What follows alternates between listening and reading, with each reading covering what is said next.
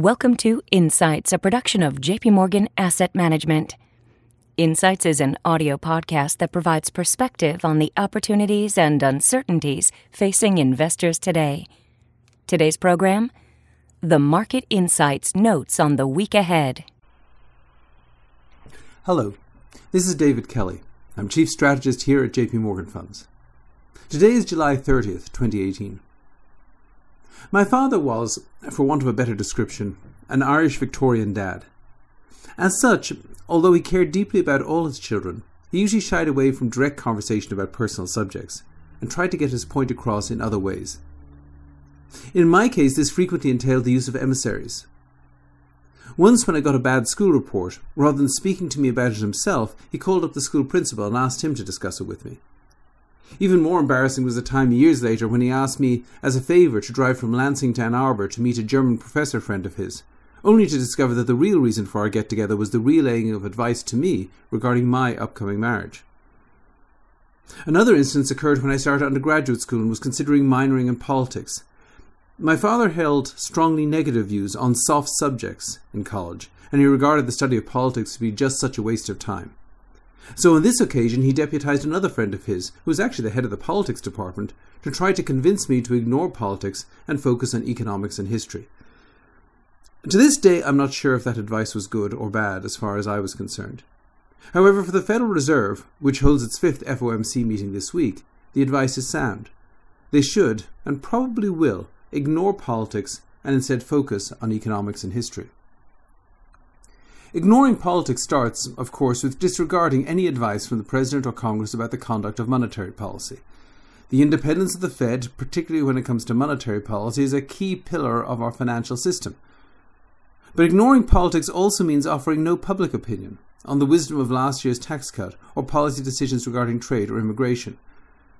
The Fed should, however, consider the likely impact of these policies on the economic environment because this affects the appropriate path for monetary policy. In particular, the tax cut does appear to be stimulating stronger demand growth. While second quarter real GDP growth was a little weaker than some lofty expectations, including my own, and considered downward revisions and contained downward revisions to three of the last four quarters, revised history still shows a gradual acceleration in year-over-year growth to 2.8%. In addition, a sharp decline in inventories last quarter should be followed by a bounce back in the year ahead, boosting economic growth even as worsening trade deficit subtracts from it. This week's data on personal income and spending for June and light vehicle sales and purchasing manager indices for July should provide some clearer guidance on the current quarter. Longer term, there are already some signs of weakness in the traditionally cyclical sectors of housing and autos. And while the US economy should maintain a close to 3% year over year growth rate for the next few quarters, fading fiscal stimulus should cut growth to 2% or below in the second half of next year. Importantly, real GDP growth creates jobs with a slight lag, so that even if growth slows later next year, the unemployment rate could fall to 3.6% by the fourth quarter of this year and 3.2% by the fourth quarter of next. Importantly, the June employment report included a spike in labour force participation. However, the growth in the labour force is now experiencing dual headwinds from a wave of baby boom retirements and falling immigration. Data released last week from the State Department showed immigrant visas falling year over year for at least the fourth month in a row, with non immigrant visas also lagging. Any fall in the labour force, or any sharp increase in wage growth in this Friday's July jobs report, would provide further evidence of a labour market headed to its tightest levels since the early 1950s. The Fed will also be watching inflation. The personal consumption deflator for June, due out on Tuesday, should show an increase of 0.3% month to month and roughly 2.3% year over year. There are few signs yet in wage and consumer price data of inflation getting out of hand.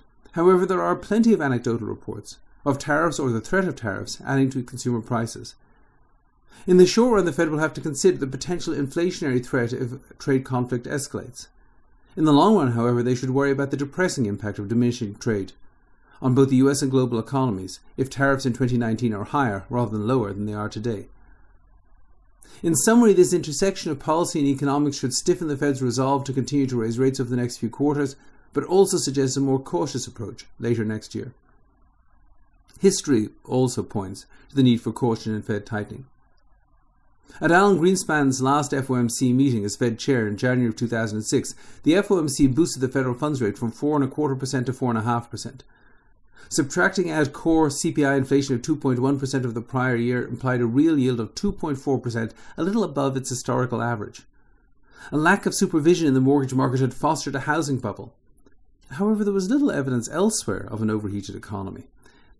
Despite this, when Ben Bernanke took over, he presided over three further rate hikes in the next three meetings, pushing the federal funds rate to five and a quarter percent. This only worsened the potential problems in the housing market and contributed, with many other factors, to the severity of the financial crisis. The classic Federal Reserve mistake has always been to over tighten late, amplifying the business cycle that they were attempting to tame. This piece of history should be very relevant by, uh, to the Fed by next summer. At their current pace, they would have boosted the federal funds rate four more times by then, to a range of 2.75 to 3%, which, in a new normal economy, is roughly where they perceive the neutral federal funds rate to be. They should and perhaps will stop there to avoid overburdening a slowing economy. Avoiding a second policy mistake involves digging deeper into the history books. Back in 1936, even as the US economy was only slowly recovering from the misery of the Great Depression, the Federal Reserve was fretting about excess reserves in the banking system. These were reserves that banks held over and above legally required levels, and the Fed was worried that if they were, to u- were used to back an expansion of the money supply, they could spark a breakout of inflation. As it turned out, the banks, traumatized by their depression experience, actually wanted the safety net of excess reserves. When the Federal Reserve doubled reserve requirements in 1936 and 1937, the banks just curtailed lending to maintain this cushion.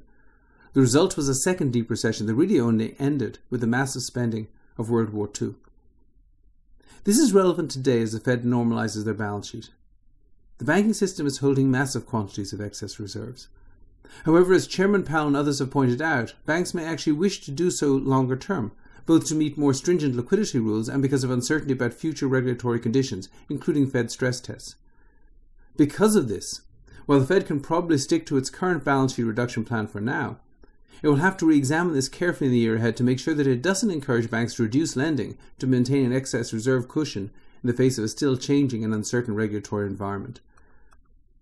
For investors, the backdrop remains mildly positive for US equities and mildly negative for US fixed income. However, despite a sadly deep political divide in America, investors, like the Fed, should look beyond politics and focus on the lessons of economics and history. Well, that's it for this week. Please tune in again next week. And if you have any questions in the meantime, please reach out to your JP Morgan representative.